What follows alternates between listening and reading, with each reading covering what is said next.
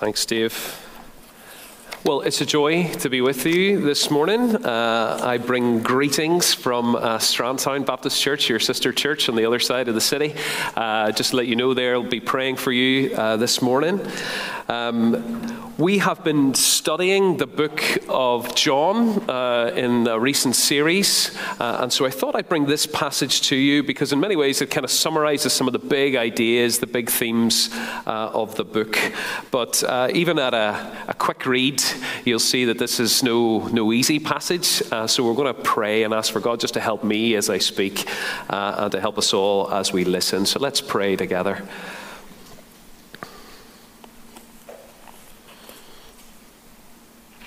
The law of the Lord is perfect, reviving the soul.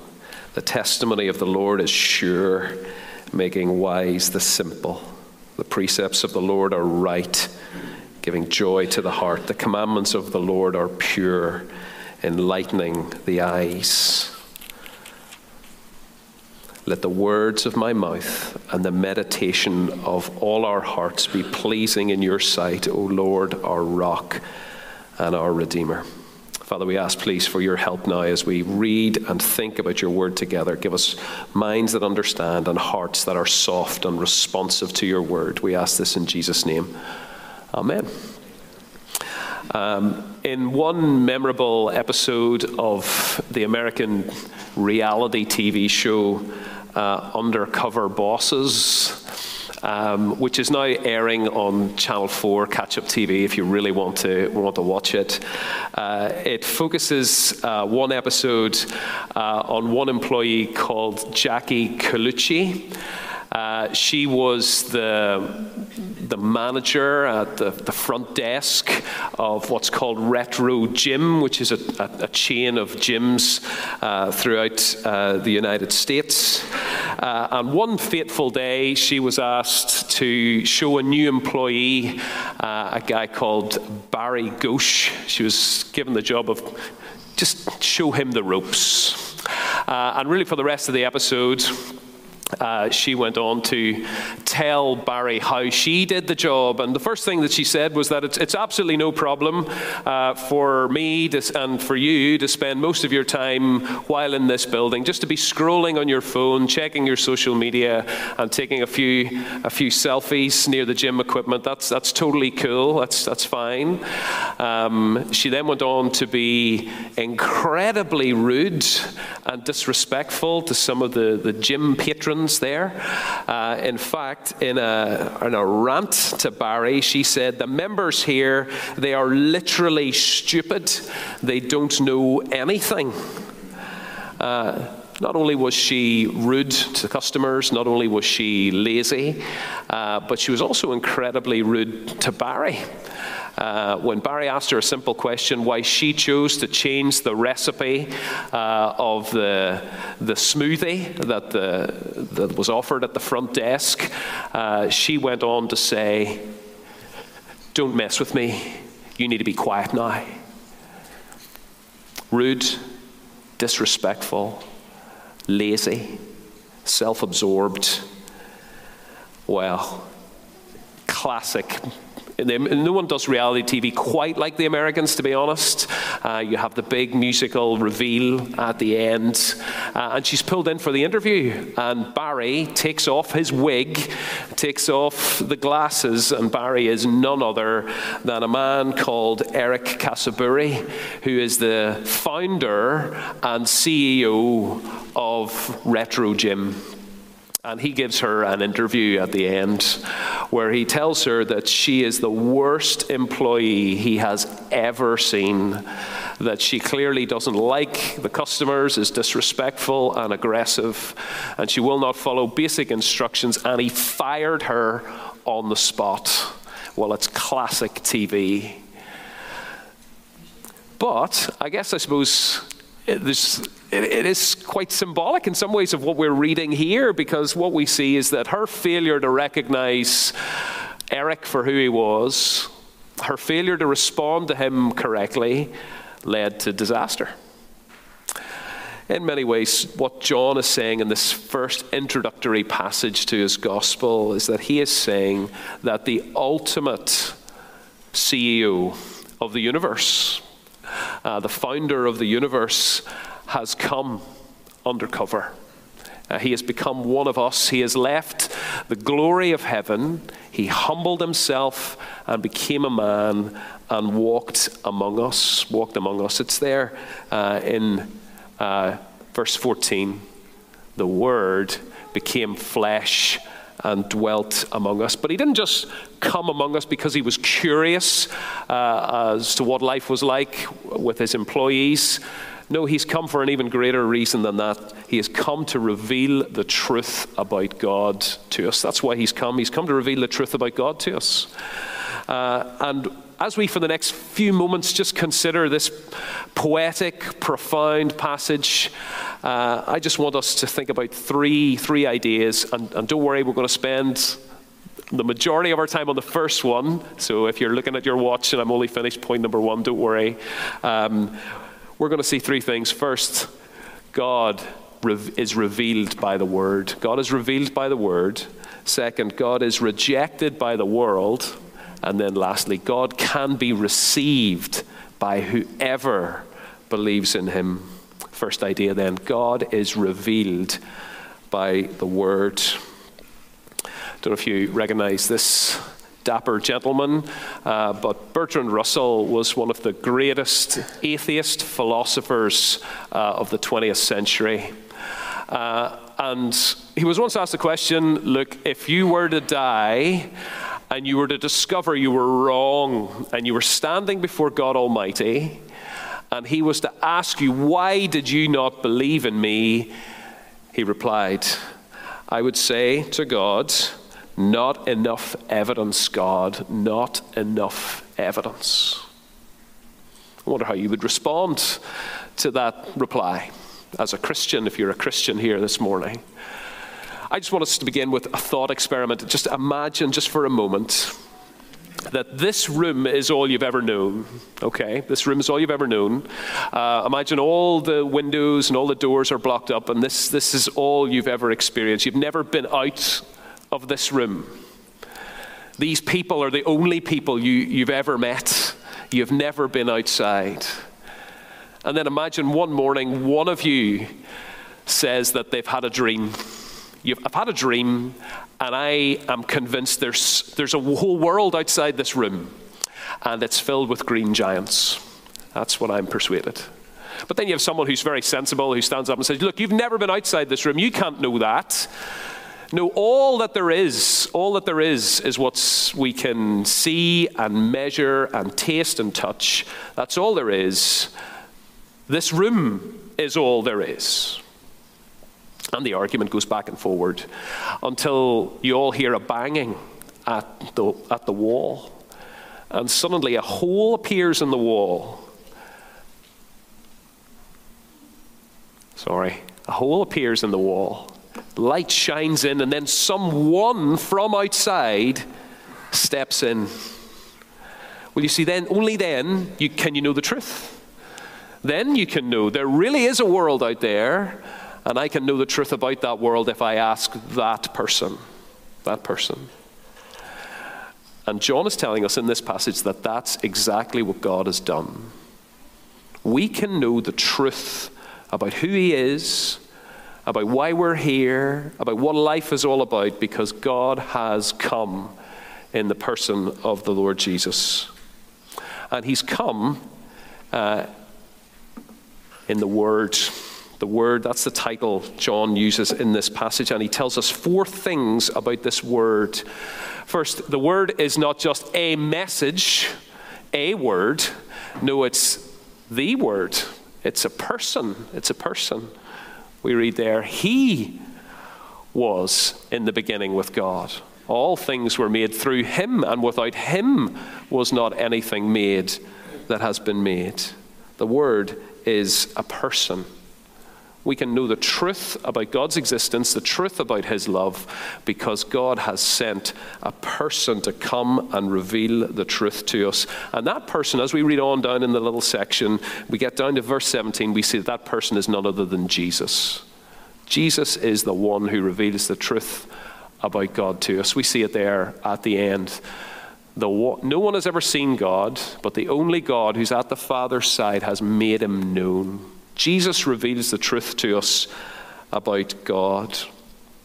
But then in this little tightly packed section, John tells us three other things about the Word.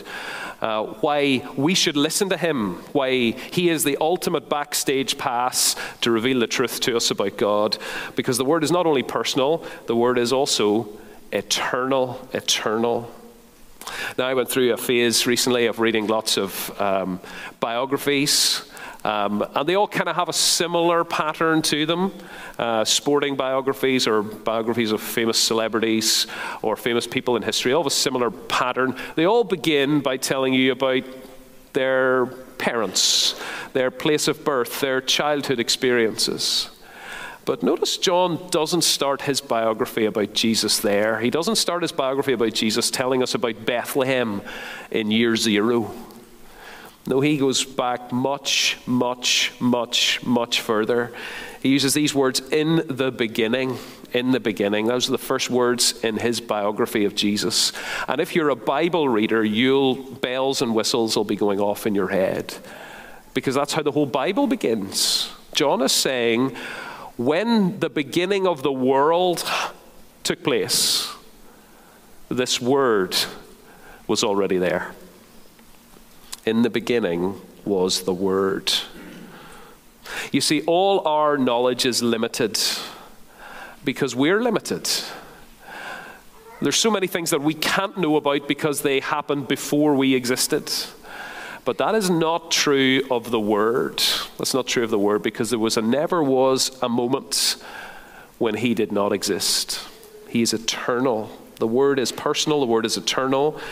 Uh, John continues, verse 1 the Word is divine. The Word is divine. And the Word was with God, and the Word was God. Jesus is supremely qualified to tell us the truth about God because he is none other than the one who created the universe. He is divine. He is divine. All things were made through him. Listen to the positive and the negative. All things were made through him, and without him was not anything made that was made. In him was life. You see, Jesus is none other than the uncreated creator. He did not need a cre- creator to give him life. He is the one who's the life giver. And so he is the ultimately he is ultimately qualified to tell us the truth about God because he is personal, he is eternal, he is divine. But then he's also and this is going to stretch our brains even a little bit no matter what age you are this morning he is also distinct. Now, what I mean by that, the word was with God. Now, that little word with in the original language doesn't just mean standing side by side, it's this idea of being face to face towards someone.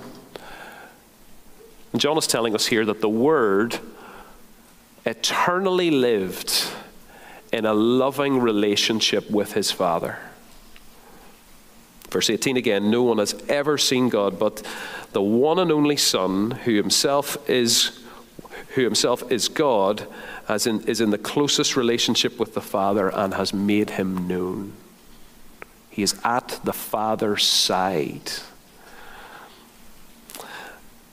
Now, how is it that the Son can be God and be with God? Now, at that point, our brains begin to to scramble. And I freely confess that I do not fully understand how those two ideas can be held together. And yet the Bible unashamedly says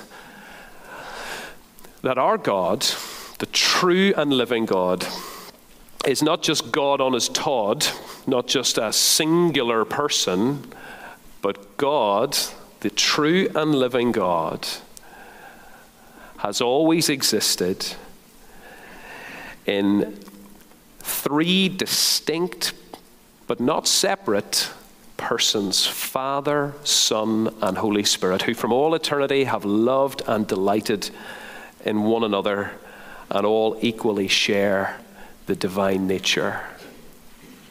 Now, again, we cannot fully understand this idea. But I actually find that quite reassuring. I think it's quite reassuring that a little creature would not be able to understand an infinite creator. And I actually love the little glimpse we're given of what God is truly like. That love is at the center of the universe. That God is other focused, that He is loving and generous and life giving in His very nature. And I think deep down we all have an instinctive feel that love and relationships are at the heart of what makes life truly important. And this explains why we have that instinct. The Word is personal, eternal, divine, and distinct. But the problem is, and John recognizes this problem, if you go back to my little illustration of the room at the beginning, the big problem is you or I, we weren't in that room when the wall was broken in. We didn't see Jesus, we didn't meet him, we didn't hear his teaching, we didn't see his miracles. So, how can we be sure about these radical claims?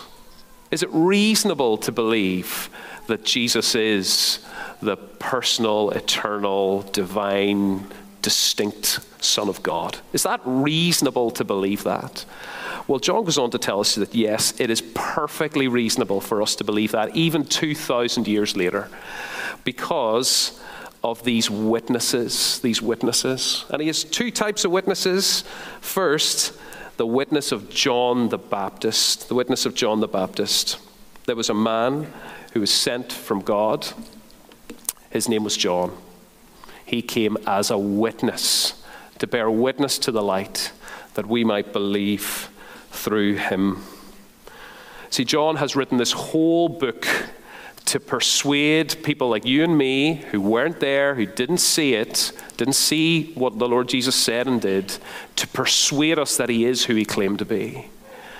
And John has given us all the evidence we need because he's given the, he gives us the evidence of these eyewitnesses. Now, John the Baptist was a big deal in the first century. In fact, the historian Josephus uh, talks about him more than he talks about the Lord Jesus. Crowds and crowds, thousands of people flocked to hear John the Baptist. He was the most famous, he was the most respected uh, prophet and preacher of his day. And yet, he was someone who pointed to Jesus and said, He is greater than me. And John is saying that this is not just a celebrity endorsement. You know, you get lots of celebrity endorsements of various products and other people today. This is not just a celebrity endorsement. Uh, no, John, in fact, Jesus describes John the Baptist as the greatest of the Old Testament prophets. Because John, in many ways, summed up the message of the whole of the Old Testament. He summed up all the predictions and all the prophecies by pointing to Jesus and saying, He is the one who will fulfill all those prophecies and all those predictions. And in fact, that should be quite reassuring for us as we think about can we really trust that Jesus is who he claims to be? John the Baptist would say, Look, he fulfilled every prophecy, he fulfilled every prediction. He is who he claimed to be. But then there's a certain another witness, and that's the apostles themselves. John, the, the, the, one of the, the twelve himself, the Word became flesh and made his dwelling among us. We have seen his glory. This is an eyewitness testimony, an eyewitness account. Just like you can only prove someone committed a crime uh, in a court of law if you have witnesses who stand up and confirm what they saw and their testimony agrees. In the same way, we can be sure that Jesus is who he claimed to be because we have the eyewitness testimony of those who were there and who saw it. And the least likely people in all of the, in fact, all of history, who would believe that Jesus, a man, was God, would be a first century Jew. They were brought up being taught that there's only one God and to be convinced that Jesus, the man Jesus, is divine, Well, that was a bit of a stretch, to say the least. And yet, after spending three years with this guy, and they saw the miracles that he did, healing a blind man, raising Lazarus from the dead, and ultimately coming back from the dead himself, even these guys were convinced that he was who he claimed to be. And they have written down their eyewitness testimony for us. We can know the truth about God, the truth about ourselves, the truth about this world, the truth about what life is all about by looking at the person of Jesus. God is revealed by the Word. God is revealed by the Word. But then we come to a shock and that is God is rejected by the world. God is rejected by the world. If you're look, if you got your Bible open and you glance down at these verses, you'll see that verses one through to nine tell us about the revelation of God, how He reveals the truth about Himself through Jesus, and then that that idea is picked up again in verses 14 to 18, the revelation of God, and in the middle, the jam in the donuts, the ham in the ham sandwich, uh, we have these verses, uh, verses 10 through to, to 13, that tell us how we should respond to this word. And the first shock, as we see in verse 10, is that there are those who reject the word. He came to the world he made, and there are those who don't recognize him. In fact, it gets worse, verse 11. He came to his very own people, who, uh, the Israelite people, who in every generation had a prophet to tell them what God had planned, and yet even they rejected him. Any of you techies out there, did anyone recognize that man on the screen? Anyone? Anyone want to shout out? No? That is Jony Ive. Jony Ive is a Brit, uh, but he made a big splash in the United States because you are looking at the chief design officer of Apple. That guy's probably had a bigger influence on your life than, than many other people you know uh, more intimately. Uh, he is the genius. Um, he is the genius behind the iPod, the iPhone, the iPad. It was his designs that were used to, to make all those things. And there's a great story of how, very recently, uh, when he went back to the UK and he went into Apple, uh, the Apple store on Regent Street. And he went in there, and not a single employee, not a single customer recognized him. All the while, they are playing with the devices that he created. And John tells us that pretty much that, that, that's quite typical of how the, the world actually reacts to God. We enjoy all good, God's good gifts of food and fun and falling in love, all of those wonderful things. We take all of those good gifts and we ignore the giver. We're content to live our lives as if God isn't there and doesn't matter. I as, as a Christian, I suppose we've got so used to living in a world where God is rejected, where Jesus is ignored, where the claim, his claims are rejected, where the Bible is dismissed or ridiculed, that maybe it doesn't trouble us in the way that it should. It should grieve us that we live surrounded by people who live as if God isn't there and doesn't matter.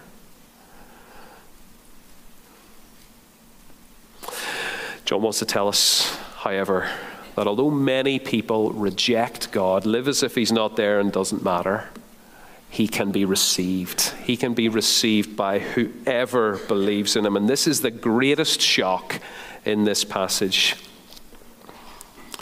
where John writes these words But to all who did receive him, to those who believe in his name, he gave the right to become children of God, who were born not of blood, nor of the will of the, the, the flesh, uh, or the will of man, but of God. Many of us, uh, many people, hopefully not many of us actually, many people, when they think of God, think of Him as a, like a tough headmaster who is just waiting to punish those who step out of line, or he is a, a harsh ruler who doesn't care about his subjects. But here we see in these verses that God is a, a life giving spirit, God is a loving Father. You see, this wonderful revelation that God gives us of who He really is, His existence and love, isn't just there so that we can answer questions better on the Bible trivia round in the next pub quiz that we go to. No, this information is given to us in order to invite us into a relationship with God. We're invited to come into His very family, to know Him personally and intimately. Ultimately, the promise here uh, is for everyone. Now, there are those who reject God, and everyone is free to do that. God is not going to twist anyone's arm and force them against their will to come into his family. But John is very clear and very honest as we read on in passages like chapter 3 of his book, where he'll tell us that all who reject him will ultimately be cut off from God and his goodness and be left in darkness forever. That's what happens to all who reject him, but that need not be the case for any of us. If we receive him and believe in his name, that is, if we listen and trust his words, and ultimately listen and trust what he did for us. Because John is going to go on to tell us of what Jesus wonderfully does. David has already referred to it and used that little illustration. He is going to give himself in order that we can come into his family. Jesus is going to go all the way to the cross, and there he's going to die alone in the darkness so that we might come into the light, that we might have life, and that we might have friendship with God forever. That's the offer open to everyone. And if you're here, look, I, I, I'm a guest. I don't know all of you. In fact, I know very few of you. And if you're here this morning and you've never made that response yourself, then I plead with you to do the Christian ABC. It's very simple. The response is very simple. A, admit. Admit that you've rejected God and admit your wrongdoing. B, believe. Believe Jesus is who he says he is and that he died for you. And C, call out for his mercy and for his forgiveness. And if you do that, you will be welcomed into his family forever. But I guess for most of us in this room, uh, we are already Christians. We're already Christians. So, how should we respond? How should we respond to this? I think two things very simply, and my time is gone. Two, two things. First, worship. Worship.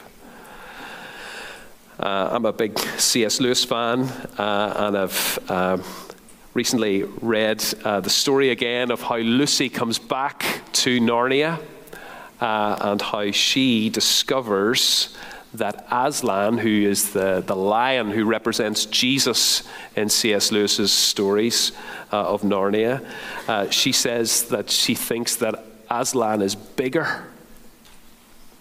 And Aslan resp- says this to Lucy